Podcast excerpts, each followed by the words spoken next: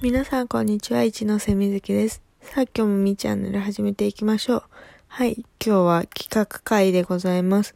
えー、現在開催中のトーク企画、ライトニングトーク祭りに参加しております。ということで早速始めていきましょう。そうですね。えっ、ー、と、このテーマでお話ししたいのが、うんと、皆さんの暇つぶしの仕方って何かありますか？っていうところで、そう、あの、前日までね、あれしようって決めてても、いざ当日になると、なんかしたくなくなっちゃって、えー、リスケするんだけど、特に、あの、やることもなくてっていうことが、休日よくあるあるなんですね。だから皆さんのおすすめの過ごし方を知りたいなと思ってます。よかったらお便りください。以上、一ノ瀬みずきでした。